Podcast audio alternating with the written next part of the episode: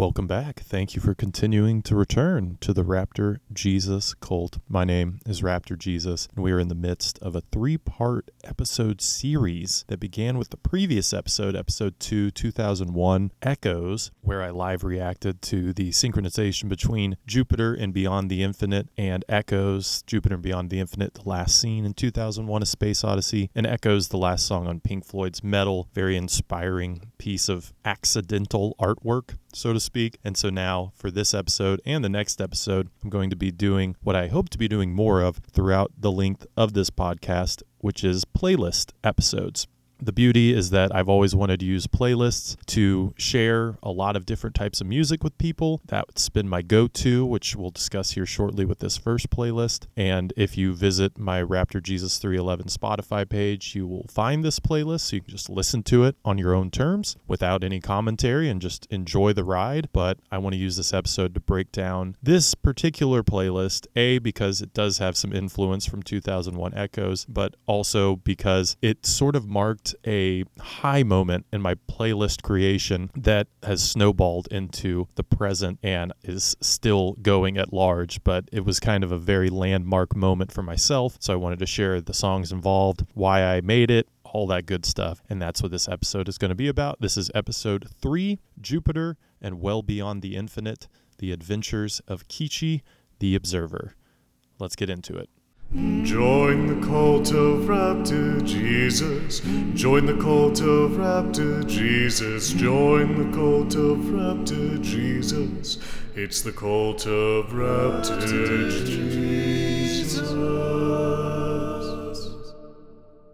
So, why this playlist? Why am I breaking down this specific playlist? Jupiter and Well Beyond the Infinite, The Adventures of Keechie the Observer. The title is definitely a mouthful, probably inspired by Bright Eyes and the emo era of my life. That would be the mid 2000s and an era which came right before I made this playlist in April of 2008. And it's kind of a cool, unique time period because this is a couple years before I started commenting on Stereogum. This is when I was still very heavily influenced by Pitchfork, and that influence shows on this playlist. But it's also unique because I kind of swung for the fences on this juggernaut of a playlist and in the process sort of created a playlist that could have only been made in 2008 when I was sort of beginning to get into music and was beginning to learn more about just all the different bands I would inevitably learn about. So there's a mix of new stuff, there's also a mix of old stuff, and the creation of this playlist came on the heels of me making playlists on iPods, sort of the on the go playlists that were featured on the device that you could make a playlist within the device itself, but also you could make them on iTunes and then drag them onto the iPod. And I would do that before parties and make party playlists, and I would never shuffle them. I was too much of a sequencing nut, so I figured, what's the purpose of shuffling when you can shuffle it into the perfect order anyway? I mean, you have to imagine that with a group of songs, there's an ideal way for them all to flow, so why not just find out what that ideal sequencing is and then make it instead of just hoping that shuffle works out for you?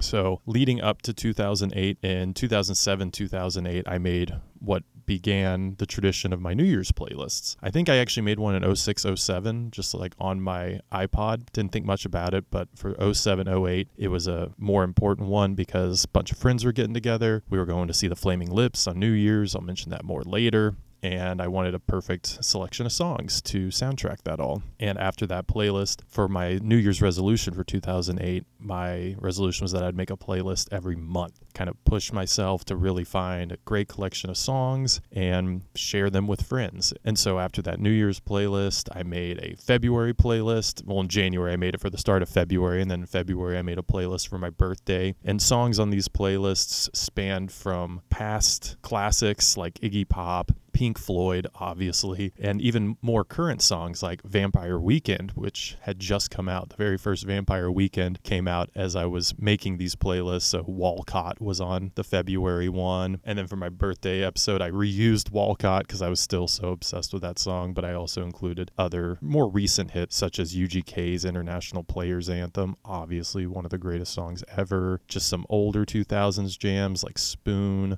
Black Mountain, Ratatat, also The Doors or old DJ Shadow remixes, which I was very keen on at the time. And we'll talk about DJ Shadow a little later. But they were more run of the mill playlists of just like, oh, here's a bunch of songs I really like, and let's just put them out there. And after my birthday, it was time to continue making one a month. And I was a bit stumped because I put a lot of effort into the birthday playlist. And for March, I started what I will refer to as the March experiment for the remainder of this episode, where the idea was what if I combined a bunch of interlude tracks, you know, just quick, either one minute, short, ambient breakdowns or instrumentals, and just stitched them all together into one whole? Like, could I create something bigger than, you know, just a bunch of these little random parts? I was listening to Brian Eno at the time, but I'm talking short instrumentals, like even on Man Man 6 Demon Bag, they have a four second track where it's just a laugh and that's it. So stuff like that I was pulling, you know, like Madvillainy interludes, like Sickfit, one of my favorites, or just Doom instrumentals like the Metal Fingers hip hop instrumentals. And that was what I did with the March experiment, but it never came to be because I kind of put it all together and there just really wasn't much there. So I kind of scrapped it and there's really no way for me to find what it was because the computer I made it on was stolen out of my house a few years later, which thankfully the reason I'm even able to discuss some of these playlists is because I shared them all on my Facebook at the time. Kind of comical if you look back on it now because I was just posting a list of the songs. At the time, I was just illegally downloading them all, and I just assumed that, hey, if people saw a list of songs, they would just download them themselves and put them in the order, and then they would enjoy them themselves on their own time. But yeah, that technology didn't really come around till Spotify a few years later. But because I posted them on Facebook, I was able to kind of recreate them. And Jupiter, the playlist we we're about to discuss, I call it Jupiter for short because the title is so long,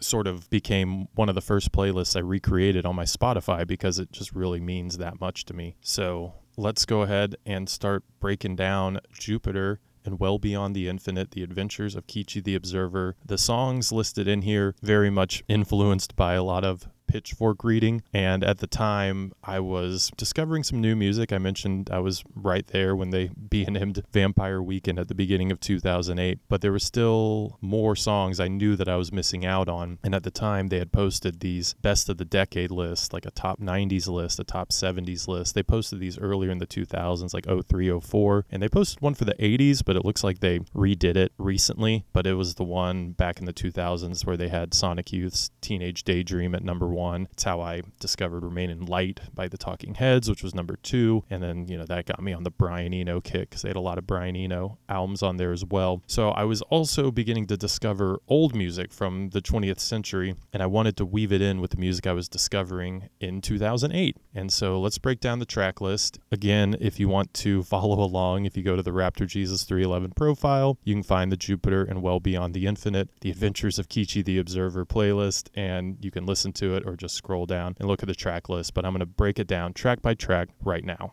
So the playlist opens with Echoes by Pink Floyd. And if you listen to the previous episode, then I don't think we need to get too deep into the importance of that song to me. But there are a few reasons why I opened the playlist with this song. It was actually the very first song I started with because the concept was okay, Echoes is at the end of 2001, but when that ends, wouldn't it be cool if you had just a continuous playlist of music to kind of keep that energy throughout? And that was sort of the influence, the other influence being that this was a very practical playlist. I made this playlist knowing that my friends and I were going to be driving home from a Roger Waters concert on May 2nd, 2008 in Dallas, where Roger was doing Dark Side of the Moon. We had to drive back to Oklahoma at the end of the night. It's about a two to three hour drive. And so I wanted a playlist knowing we'd be on the road at like midnight heading back home to kind of soundtrack the late night drive and also capture the energy of having just seen a, well, the closest we were ever going to get to a Pink Floyd concert. So to kick off with Echoes made a lot of sense. And it also made a lot of sense to open with such a long song because it takes a little while to get out of Dallas. And I'm a big stickler on this when I'm making road trip playlists. And I highly suggest this to anybody making a playlist. Factor in the time it takes you to get to the highway because you don't want to waste like the good tracks on the drive and the navigating through all the traffic lights to get to the highway because you want all the good road trip playlists for when you're on the road cruising going, you know, 70 miles an hour. Not to say Echoes is a waste, but it gives you a big dynamic to navigate the streets late at night before you get on the highway and get going. Yeah, the details of the song, Echoes, I feel like this playlist inspiration, even though it kind of came from the March experiment I mentioned earlier of sort of shining a light on these instrumental interlude cuts that don't often get the praise they deserve and putting them together in a playlist to kind of put some more shine on them. And that part in Echoes where it dips down into the ambient bit and then builds up into the climax, that's kind of what I was looking for here. What if I created a playlist with a big, deep, long lull if I could get to some pretty big climaxes going that way? So, Echoes up front, obviously a big thesis statement for this playlist. And I still love Echoes because it's credited to all four members of Pink Floyd. It's one of their more important songs. They played it live a lot. They would open shows with it. Though, of course, at the Roger Waters show, I knew that it was probably not going to get played, and it didn't. So I figured coming out of the show and listening to Echoes with my friends would be a great way to start the drive back. And I'll go into Pink Floyd just a bit more because there is actually a second Pink Floyd song on this playlist, but it starts with Echoes. And I spent a lot of time talking about Echoes in 2001 on the previous episode. So let's go ahead and move on to the next track. Backside of the Moon by The Orb. Now, I discovered this album on the Pitchfork list for the 90s. It was their number 100 on their top 100. So when you click on that article, it's like the first thing that comes up. And I'm like, okay, The Orb's Adventures Beyond the Ultraworld. And already you're starting to realize where the title of this playlist came from Jupiter and Well Beyond the Infinite.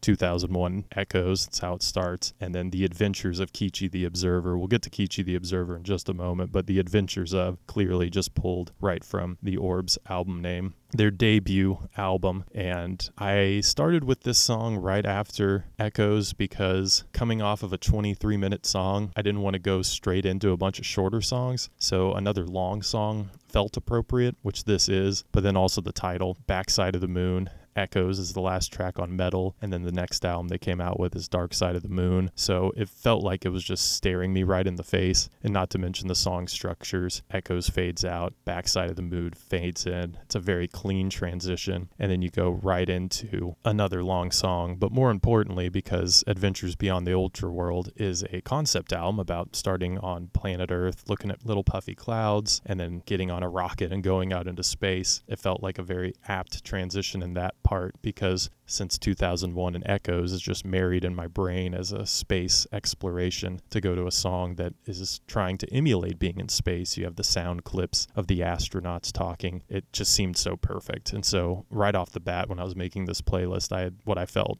the perfect one two punch for my own space odyssey through a playlist, let alone the fact that the Orbs album title, Adventures Beyond the Ultraworld, Jupiter and beyond the infinite. It kind of lined up on too many ways that it kind of helped inspire the whole playlist. Not to mention, I was already off to about a 30 to 40 minute head start for a two and a half hour car ride home. So I was kind of cruising after I put this song right after Echoes. And not to mention, it just started the journey of this playlist being a space exploration, which led into Boards of Canada, A is to B as B is to C from 2002's Geogaddi. Now, I'll be honest here, Boards of Canada shows up again later, and I can geek on them when we get to that next Boards of Canada song. But up front, I really just needed a song with some sort of water noise at the beginning of it because that Orb album is very well sequenced track to track and it kind of cuts out right as it goes into the next song on the album. So I also needed kind of an interlude that was woven into its own album that had some water noises. And I was so happy to find that Boards of Canada track from Geogaddi that has the water bubbles right at the beginning of it as it sequenced so seamlessly out of Backside of the Moon time and not to mention, from the Orb, one of their other albums, UFO Orb, ends with a 30 second outro after about a 15 minute song. So it already kind of made sense in my mind to follow up an Orb song with just a very brief little interlude track. And Boards of Canada sort of stitches it together. And now I wish I had a better reason, like with the title, like A is to B is B is to C, that linked in with Echoes and Backside of the Moon. But really, I just needed something with water sounds at the beginning of it. And And my discovery of Boards of Canada actually came from a pretty unique method. I had just started a job and was making friends with one of my coworkers, and he said, Hey, if you lend me an external hard drive, this is how we shared music in the 2000s, he would put some music on it. And I still think I haven't listened to most of the stuff he put on there, but one of the things he put on was Boards of Canada's first EP, High Scores. And I had known the Boards of Canada name, never thought to check them out. And so I listened to High Scores and fell in love immediately and then sought out all their albums, loved all of them, started buying t shirts for Boards of Canada online. And I mean plural. I bought one for myself, one for my friend. I was showing Boards of Canada to anybody. Boards of Canada was on that earlier playlist from 2008. I mentioned at the beginning of the episode. So, listening to Boards of Canada albums and how they go from a song to an interlude, song, interlude, especially on Geogaddi, a huge influence to me making this playlist. So Boards of Canada being up front, definitely a explanation of why all the songs following it go the way they do. And also that mindset of instrumental song, song instrumental is a big reason for the next song that I'm going to put in the playlist, which is Keechie by No Age. And Keechie is the name in the title. And No Age was being so hyped up at the time. Nouns, No Age's proper proper debut album came out May 8th, 2008, which is after the Roger Waters show I went to, meaning I definitely acquired a leak of this album because the hype surrounding No Age was just so big at the time. Pitchfork had put Weirdo Rippers, their compilation of singles, on their top 2007 albums list at number 12. So that was when I first checked them out. And then all the hype with Nouns leading up with the Sub Pop signing, the MTV video premiere for Eraser, and Colin Greenwood eventually wearing a No Age rainbow shirt on the In Rainbows tour for Radiohead. Yeah, it was kind of at a fever pitch. So as someone who had discovered Deerhunter's cryptograms a year before, getting into something like No Age with the punk bursts of sound, but also the ambient soundscapes, often in the same song, was something that I was primed and ready to fall in love with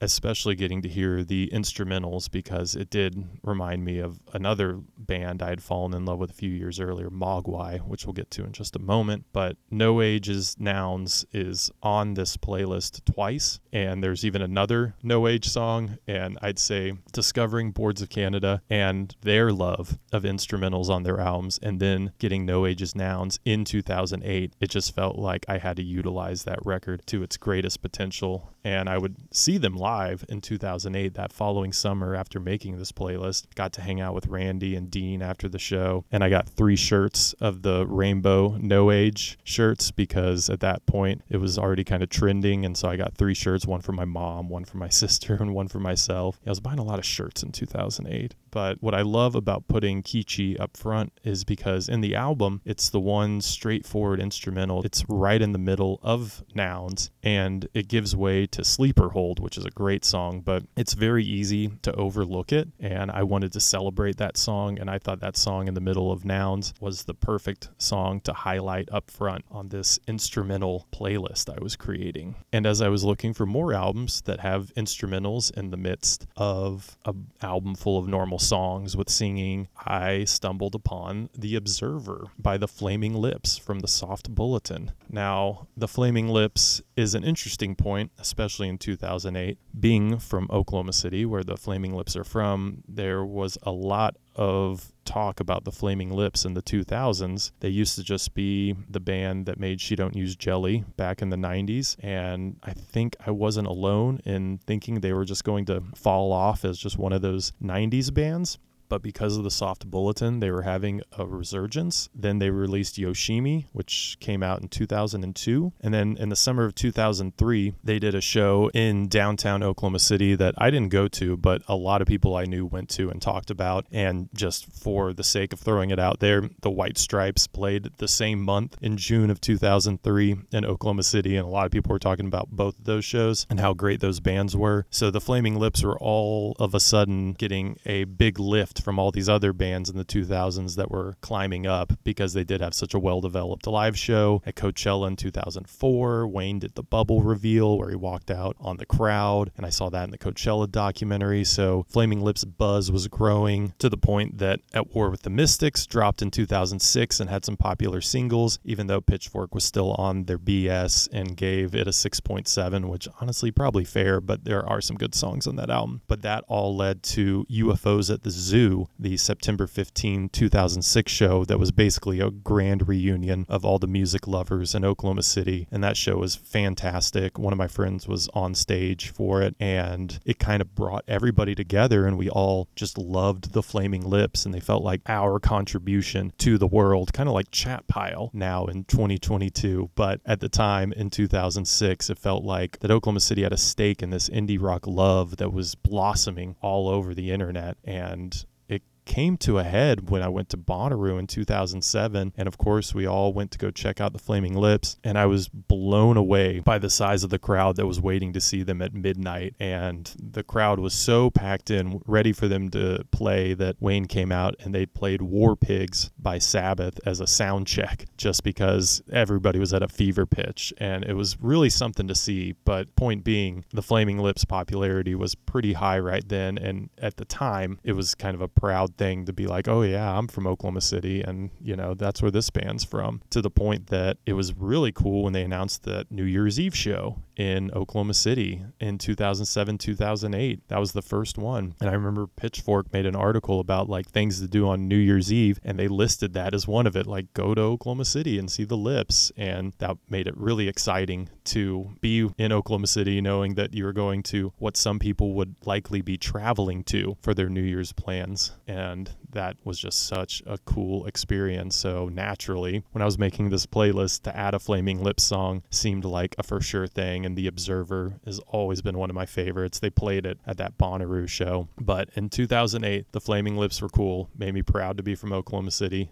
Not so much now. They've definitely fallen off and have had some pretty bad press ever since 2008. But The Soft Bulletin is still a very well deserved, incredibly praised album. And The Observer, I think, is a big part of that and it bridges the deep part of the album together. And so I wanted to bring that out and put it right after Keechie, put it up front because I felt like putting the Flaming Lips up front made a lot of sense. And then all of a sudden, I pretty much had the beginning of this playlist where I had Keechie into the Observer and I saw that title combination. I was like, oh, it's like Keechie's like somebody's name and the Observer is his title. And of course, the Observer reminds me of the eyeball in 2001 Echoes as Keechie is going on this space adventure. And this is a year before Tyler the Creator showed up, which I think is funny in hindsight. I was like, oh, Keechie, the Observer. And then actually later in 2008, that was when that first Odd Future mixtape came up, and Tyler was probably already calling himself Tyler the Creator. So maybe it was a Pisces wavelength he and I were both on. But the song itself, The Observer, has this ominous intro build up. It feels like you're about to embark on a grand trip, and it's a bit of a teaser of what's to come in the remainder of the playlist. And it gives away after I've set up this five song introduction to the journey of the album. I feel that Echoes and Backside of the Moon created this space setting. Keechie the Observer is our main character, which are these nice little instrumental numbers. So now we have to go on the journey. So it made sense to return to Pink Floyd, especially since we had just left a Roger Waters show, set the controls for The Heart of the Sun, plenty of reasons to choose this song. One, it was played by Roger Waters at the show because this was an old Roger Waters pinned song for Floyd on a saucer full of secrets. And my love of echoes was starting to take me back to older Floyd because a few years prior I had been getting into the obvious 70s stuff Dark Side, Wish You Were Here, Animals, The Wall. But I found that after I fell in love with Echoes in 2001 Echoes, that early Floyd actually hit me in a really better spot, not to mention mention their songs from the earlier days lend themselves to playlists a little better because the later albums were so conceptual and tied together and seamlessly transitioned that it felt weird to kind of break a song out of those 70s albums and put it on a playlist. Whereas a song like Set the Controls for the Heart of the Sun, you can just pull out, it stands on its own two legs, and that felt like a great pivot point after The Observer to go into the rest of the playlist. Also, it should probably be mentioned that it got name checked on LCD Soundsystems All My Friends, which I used on the 2007 2008 playlist, because at this point, All My Friends had only been out for a year. So it was kind of right there for the taking. And the title itself, the literal title, Set the Controls for the Heart of the Sun, felt like a very apt hey, we're about ready to go on this space journey and we're going to travel into the sun and see what happens. Sort of like in 2001 when they go through the Stargate. So the similarities abound. And of course, another Pink Floyd song to really drive the whole point home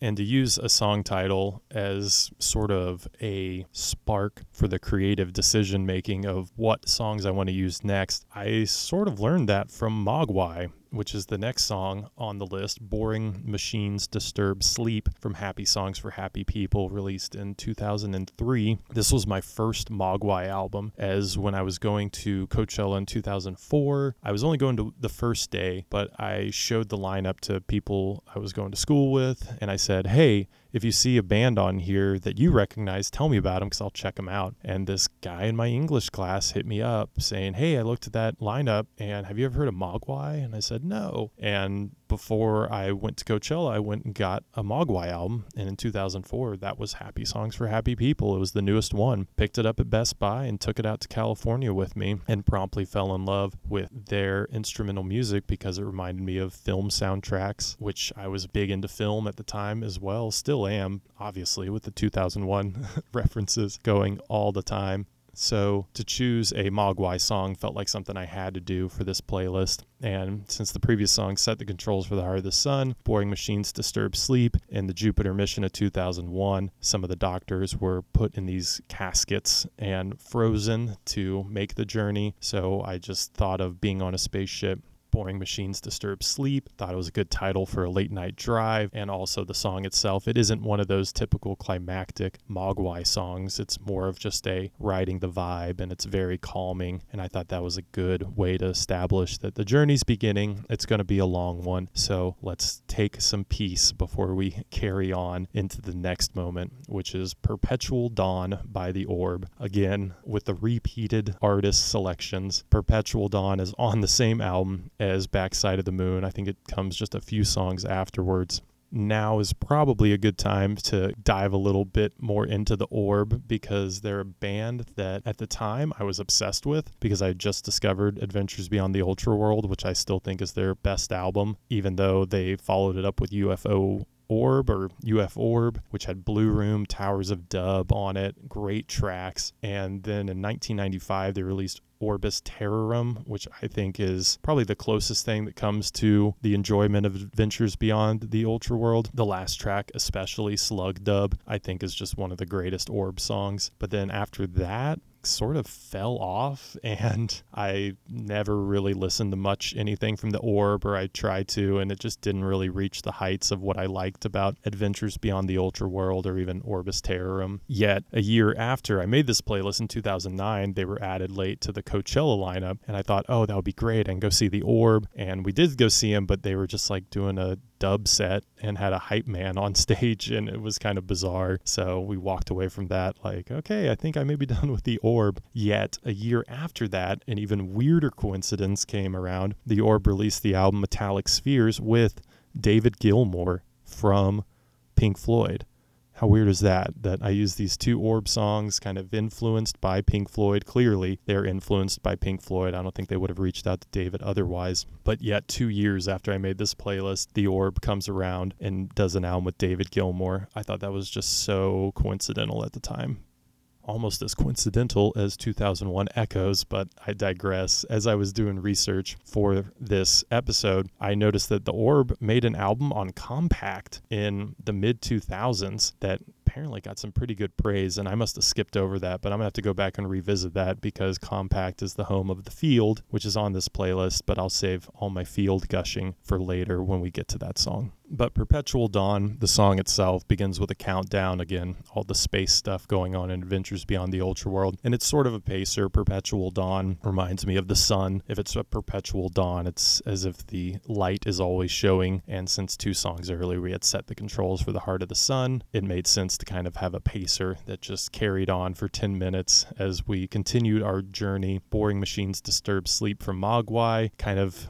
balancing this. We have a long journey. We need to sleep. We're having trouble sleeping, which leads to the next song, I Want to Sleep by No Age. When I had gotten the Boring Machines Disturbed Sleep slotted in, it made sense to return to No Age. This sort of plea, this I Want to Sleep, it felt like a very natural song to go to. And plus, Keechie had already been established. I was going to use more No Age, and this felt like a perfect way to do it. Not to mention because the song itself just builds and builds. Doesn't really quite blast out like a lot of No Age songs do, but it does hit a very climactic finish where the drums hit and fades out, and it does feel like you hit that sleep at the end of it. And in the case of this playlist, sleep is actually a symbol for death because this playlist eventually in my head as I was making it got to a point where it asked the question what happens beyond death? which I believe is what the final scene of 2001 is asking as well. What happens after we die and where do we go? And so this is the pivot moment in the playlist where we've set out on this journey and now we've hit a mark where we have died but here's an interesting fact when I was doing research for this the next song on here is Corona Radiata by Nine Inch Nails from 2008's The Slip. But when I looked it up, I noticed it was released after the Roger Waters show. So I'm over here scratching my head wondering how I got it because there was no leak.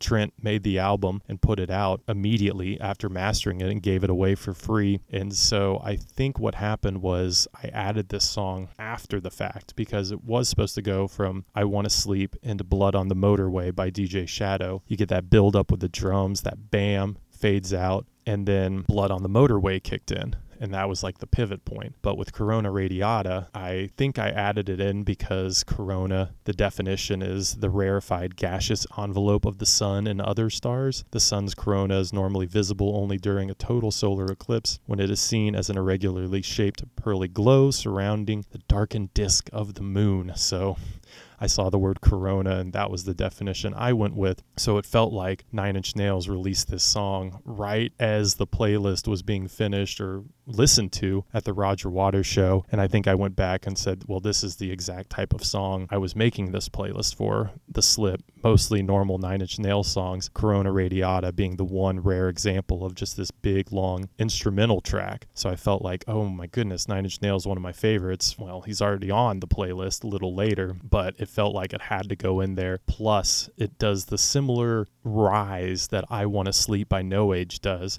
where it starts very quiet and then it gets up and it starts getting very ominous and then it just kind of cuts out and then it goes into the four of us are dying on the slip which is another fantastic instrumental track. But for the sake of this playlist i thought oh that's a perfect fit. I can put it right after i want to sleep. It'll just be an extended moment of i want to sleep and this enveloping of the sun's rays as then we go into blood on the motorway by dj shadow. And i'll gush a bit more about nine inch nails when we get to the nine Inch Nails song later on this playlist.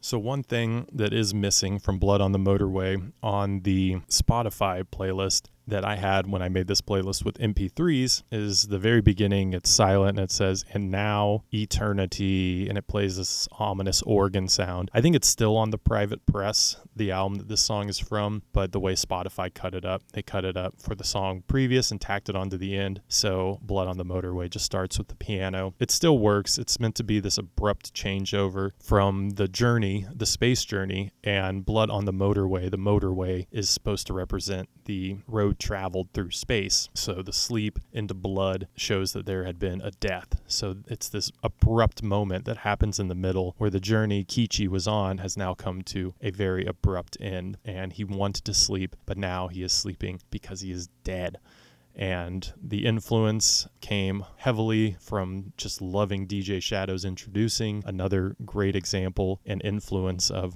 combining all these different songs to create your own narrative. I think that's a big reason why this is the centerpiece of this playlist because DJ Shadows Endtroducing just really showed to me that you really can take parts of all these songs from all these different people and create something new and unique yourself, which is what's going on with this playlist playlist. And so Blood on the Motorway plays out, and all the samples, the audio samples, the vocal samples throughout sort of speak to this transcending, even though in the playlist we have died, the song itself is lifting us back up. And now the journey through the other side, the well beyond the infinite, as I put in the title, begins. And what better way to begin it than with the king himself, David Bowie, with the song Warsaw, which has so much written about it, even a cool YouTube video about it. But I had not fully fallen in love with David Bowie. We'll talk about David Bowie later in this podcast for another time. But I had discovered David Bowie in the summer of 06, and I was starting to work my way through his discography. And in that Pitchfork list for their top albums of the 70s, they had Low at number one, and that really caught my attention. And then when I listened to it, I realized, oh my goodness, he did an A side of songs and a B side of ambient songs. So, what better place to look than the first album of the Berlin era, where David Bowie started adding more of these instrumental passages on his albums. And I discovered David Bowie in 06, like I said, because of The Life Aquatic. I saw The Life Aquatic with Steve Zissou, and there's Bowie songs all throughout. Felt like I was missing out because I didn't recognize any of them, and that's what helped push me into discovering David Bowie. And as far as choosing which song on low to add to this mix. There's plenty of great options, but Warsaw and David sort of screaming these nonsensical lyrics felt like a pretty great void, I suppose. It felt like a good beyond portion, a nice appropriate transition from death into this inner spatial area where we don't really know what's going on. And here's David Bowie and Brian Eno sort of soundtracking this weird blackness, so to speak. But then I was stumped because I had just placed one of the more powerful instrumental, if you will call it instrumental, but odd ambient tracks of all time. And now, where do you go from there? And so the next song is Insight by Joy Division, but I did not find this song easily. I spent weeks, a very long time, trying to find the exact right song to go out of Warsaw to go to the rest of the playlist. I think a few of the songs near the end of the playlist I'd already slotted. I knew at that point how it was going to end, but I needed a pivot point. I was caught up in the middle of this playlist and I didn't know how to get out. Sort of like the story, but in reality, I did have trouble finding my way through that void as soundtracked by Bowie and Eno. So, why Joy Division? Well, I do have a lot of love for Joy Division. I might as well share the origin story. It started through a love of discovering Interpol which is also funny how I found out about Interpol. I think they're a band name I'd heard about. I was actually reading the book The Da Vinci Code in 2003, and in that book, they mention Interpol a lot since it takes place in Europe. So I kept reading the word, and it made me think of the band, and it reminded me of what my boss at my summer job in 03 said to some coworkers, the same coworkers that were talking about that White Stripes Flaming Lips show, two separate shows, but those shows. He was asking them if they'd ever heard of Interpol, and they were like, "Oh yeah, no, we haven't checked them out. He's like, okay, good, don't. They suck. And I was like, wow, okay, Interpol sucks. I won't check them out. But that interaction stuck in my head. And then I was reading the book and I kept seeing the word Interpol and was like, okay, I'll check them out. So I listened to some iTunes 30 second snippets and I heard Paul Banks' voice and I was like, oh, this is terrible. I can see why he said they suck. To the point that when I went to Coachella in 04, I told my sister, oh, yeah, they suck. Don't listen to Interpol. They're not worth it. And then after Coachella, Interpol was added to the Curiosa lineup, which was headlined by The Cure, but also had The Rapture and Mogwai. And I already mentioned how I fell in love with Mogwai.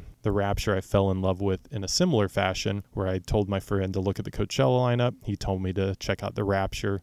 Love The Rapture. And because I was at Coachella day one, I didn't go day two. The Cure headline day two. I got The Cure's greatest hits later in May of 2004. And so I saw this lineup and thought, okay, The Cure, Rapture, Mogwai, I gotta go. So I might as well give Interpol a fair shot. And by this point, I think Antics had leaked. So Antics really helped break me into Interpol. And then I thought, okay, I need to listen to Turn on the Bright Lights. And then I super fell in love with that album all's to say this isn't about Interpol, it's about Joy Division. But anything you'd read about Interpol, the th- one thing people would point out is that, oh, they're just, you know, a knockoff of Joy Division. Now, I didn't see that as snark. I saw that as, well, I love Interpol. And if they're just aping Joy Division, then I should probably check them out. So I checked out Joy Division, and lo and behold, Joy Division absolutely rule. And, you know, learned all the history of New Order and all that stuff, and the sad stuff about Ian Curtis, which lends itself to its use here in this playlist as we've hit this void, this death void, and now we hear from Ian Curtis from the other side. And the song Insight has that very slow build up. So it really tackles the silence, the dead space after Warsaw. You hear that door shut open. It kind of feels like you've gone through this gateway, and then you get the entire song of Insight from the incredible unknown pleasures. And I remember when I finally slotted it in and thought to use it, because Insight's track four on that album, it's not an obvious choice. But when I put it in there, when I decided to throw it in there, I knew I had found the song to connect this whole playlist together. Because one of the songs that was lurking that I'd recently discovered was Beck from The Information, uh, another album in 2006 that Pitchfork gave a six score to, a 6.9, a little bit better than At War with the Mystics. But I had always known about Beck from the 90s. I even briefly saw him at Coachella in 2004. But in around 2007, 2008, I wasn't really thinking much of Beck. Guero was the last thing I'd heard. I didn't bother with The Information until I was trying to date a girl, which is the great influencer of how to check out new music who was a big fan of the information. So I checked it out to, I guess, impress her. But it ended up impressing me. I think the information's incredibly underrated. It's a terrific album, and I love the last song, the horrible fanfare slash landslide slash exoskeleton. It's the perfect mouthful of a title to match this mouthful of a title of a playlist, and not to mention the ending part, exoskeleton, which I believe is Spike Jonze and maybe one of the Beastie Boys. They're discussing how the perfect album would sound and what it would need to be and how it need to help you transition out into space as an exoskeleton. And so I'm listening to this album and I'm thinking, oh my gosh, what a perfect thing to put in to this playlist. And especially after we've just gone through this void section with Bowie and Joy Division, now Beck is going to lift us out of it and sort of present this idea of rebirth as we evolve into a new being with exoskeleton at the very end of the horrible fanfare and landslide. Two really great portions of the song as well, but it felt like the perfect thing to slot in, even though it is kind of louder than every other song on the album. Every time this song hits on the album, it just hits me so much how much louder it is. Maybe because it's coming after two songs from the 70s and the production value wasn't there, and then it goes into something that was made just a few years earlier. Perhaps that's why it's so jarring when it hits. It is very loud, but it's also another last track from an album. It is the last track on the information. This playlist opened with the last track. It even closes with the last track, as we'll get to in a moment. But this felt like another good 10 minute journey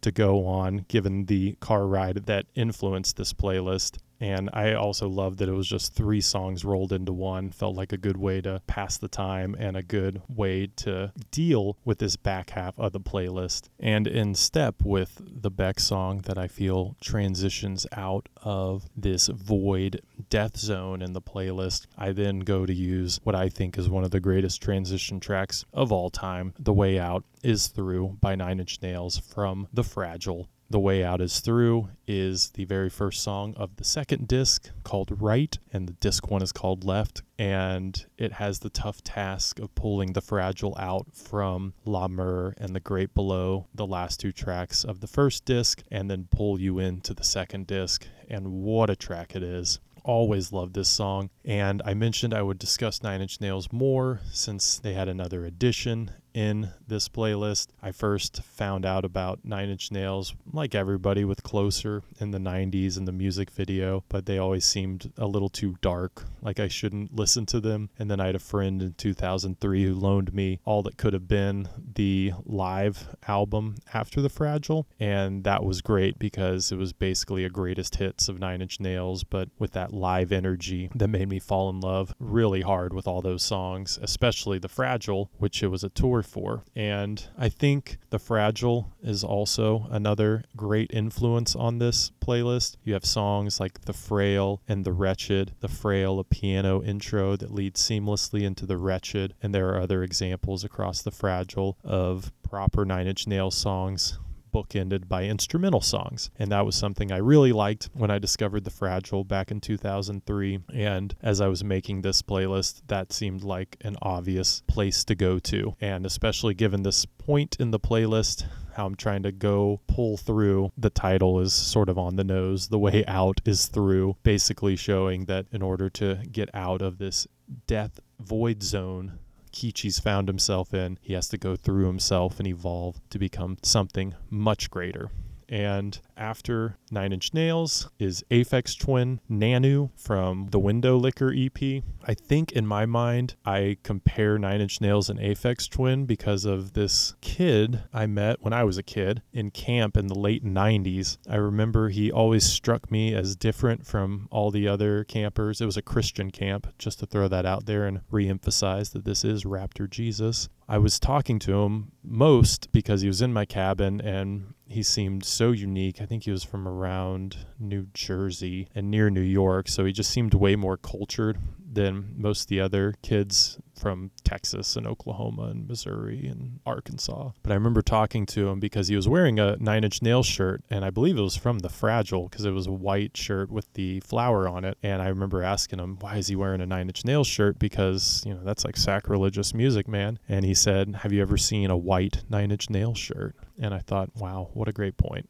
and I think about that still to this day, obviously. But as I was talking to him, we talked about music, and he said something that also stuck with me because it was kind of sacrilegious. But he said, when he was talking about Aphex Twin, he was familiar with Aphex Twin. I was like, what's Aphex Twin? And he said, Aphex Twin is my God. Now, this really struck me at a Christian camp because how could you say that anything was your God other than God? That's like commandment number three, I believe. And that's always stuck with me because as I finally discovered Aphex Twin on my own in the mid 2000s, I can see why he said that now. I totally agree that Aphex Twin is just some God tier music. And I had to include a little bit of it also because Aphex Twin is pretty much all instrumental. So I felt like I had to get some Aphex Twin, but I didn't need any of the intense Aphex Twin. And so Nannou with the toy boxes all wound up felt like a nice little outro to the way out is through that we've pulled through. And now we're in this sort of calm, childlike infancy, this rebirth moment, thanks to Aphex Twin and just pairing Aphex Twin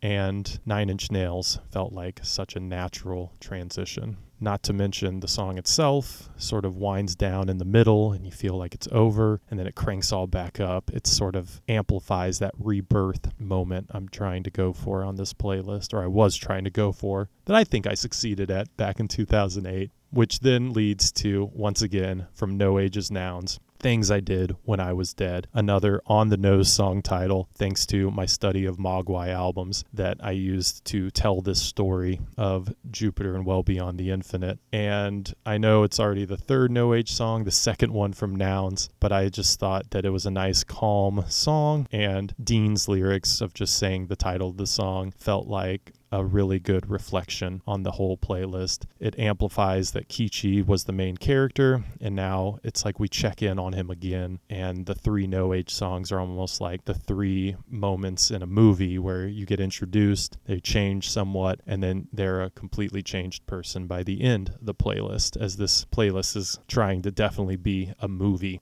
So, Things I Did When I Was Dead is sort of the reflection on the journey, showing that even though the character had died, there were still things that he did to come back and tell everybody about. So, I thought that was really great. And of course, showing more Nouns love since that was the most current album on this playlist. So, I had to use as much as humanly possible.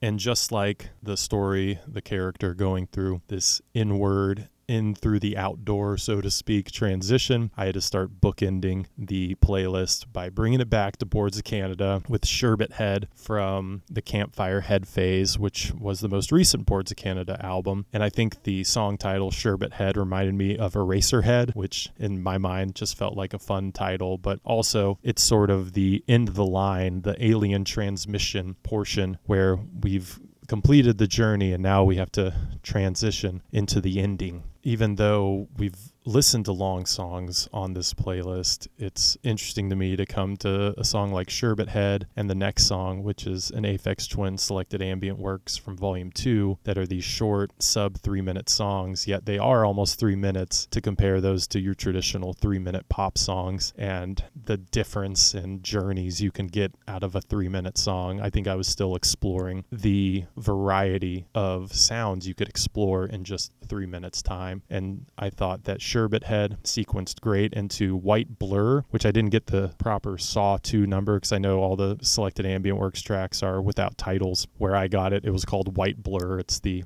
two minute, 50 second one with just some weird voices in the back. And I thought it felt just like a perfect extension to Sherbet Head from Boards of Canada. Not to mention, they're both Warp artists from the record label, so it felt like they should go next to each other. And even though I just used Aphex Twin three songs before, I thought the overlap between the two songs was too good to pass up. So those two songs were sort of ambient instrumentals just to transition to the final two songs, of course, the penultimate, The Field, Night, which is from the 2008 Sound of Light EP that The Field put out between his first two albums, From Here We Go Sublime and Yesterday and Today interesting points about the field. I could gush about the field. I'm honestly going to have to do a whole episode about the field at some point. But across this whole playlist, looking back on it now, since it is from 2008, it's so crazy to me that the field of all the songs on here would be the artist I'm most proud to have put on this list because the field has just been so consistent ever since then. I was in love with the field a year prior with From Here We Go Sublime. I probably tried to use a From Here We Go Sublime track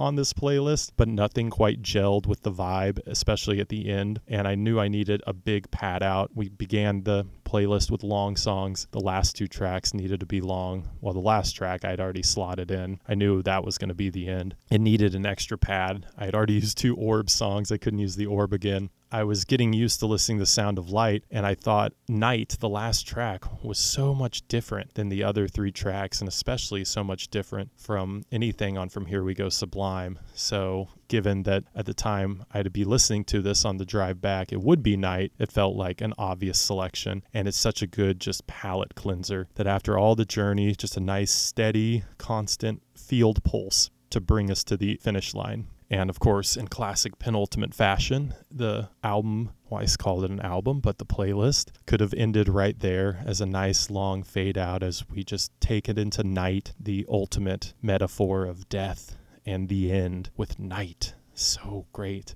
But instead, I decided, given the length of this journey, that there needed to be one more final moment, and what better than the end by the doors? Well, I'm sure there's plenty of other ones, but given the playlist began with a song from 1971, I figured another song from the olden days, from the 60s, was a great way to end the album. And I think that everybody should be able to end a playlist with the end at least once because it truly is a great ending track. I think they called it the end for great reason because it is just a really solid last track. And hearing Jim Morrison just repeat, This is the end after especially a mostly instrumental journey for this playlist, I think the words hit extra hard. At the very least, coming off of a 15 minute field song, hearing Jim all of a sudden just go, This is the end wow, just totally hits and brings it all home. And I believe at this point I hadn't even seen Apocalypse Now, so I didn't even know about the end opening Apocalypse Now. Though when I did see it after making this playlist, that hit all the harder. But the lyrics to the song as well feel very appropriate as far as exploring what's beyond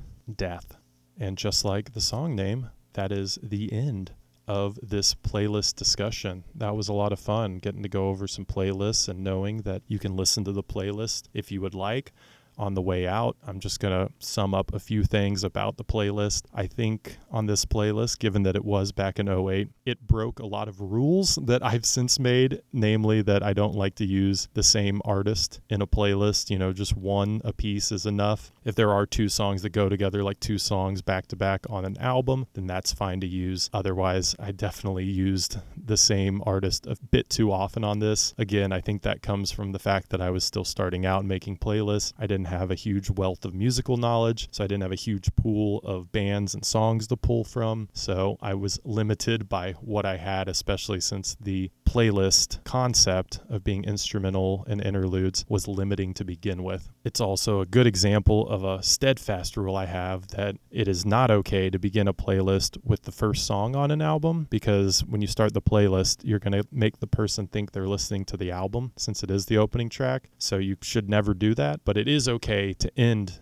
a playlist with an ending song because it comes out of nowhere and you can repurpose the ending, I think, how you like. But I don't like opening playlists with intro songs. Also, I think some of the songs I mentioned, Echoes, The Way Out is Through by Nine Inch Nails, the Doors song, I feel like you can only use those once in a lifetime. I don't think you should ever get too comfortable popping those in every playlist because they're very good at what they do. The Nine Inch Nails song sort of flipping sides, uh, literally on the fragile, and the Doors just ending a playlist. I mean, you could end just about any playlist with the end, and it would probably be pretty badass, but I think you can only really do that once. And as a bit of a breakdown, I thought something that was interesting about this playlist is that there were 10 songs from the 2000s, four of which were from 2008, half of those being the No Age album. There were six songs from the 90s, three from the 70s, and two from the 60s. So I really like how this playlist didn't just focus on the current years, as many of my playlists after this would do, as I would just get more and more into whatever was coming out currently. And so I think that's another reason why this playlist stands out and why I chose to talk about it so early on in this podcast.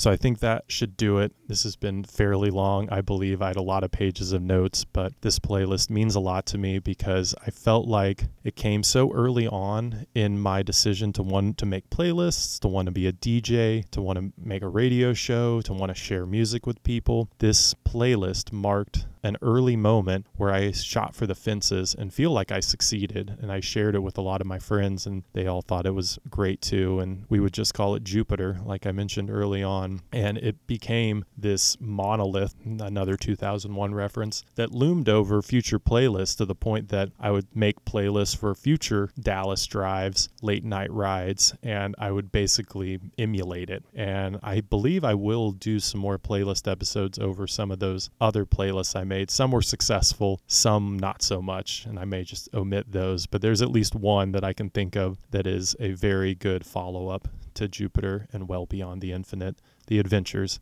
of Keechie the Observer. So that's going to do it for me. Be sure to tune in to the next episode, episode four, as I feel like me going over 2008's Jupiter and Well Beyond the Infinite playlist is sort of my dawn of man moment. This is me trying to scramble in the dirt, finding a way to make a playlist and discovering a bone and finding what I can actually do with playlists compared to the playlist I'm going to talk about next episode, where I synchronized an entire selection of songs to the entire movie of 2001 A Space Odyssey, which I would compare to me being in space on a fully functional spaceship. And so you're going to want to come back and tune into that because that playlist should show you how dedicated I am to making playlists because it is bar none the most ambitious playlist I've ever set out to do. And the fact that I accomplished it is something that I'm very eager to share. But I wanted to start by showing the origins of how I've been making these ambitious playlists as far back as 2008. So, once again, thank you for tuning in to the Raptor Jesus cult. I am Raptor Jesus. Come back. We got so much more to discuss. Join the cult of Raptor Jesus. Join the cult of Raptor Jesus. Join the cult of Raptor Jesus. It's the cult of Raptor Jesus.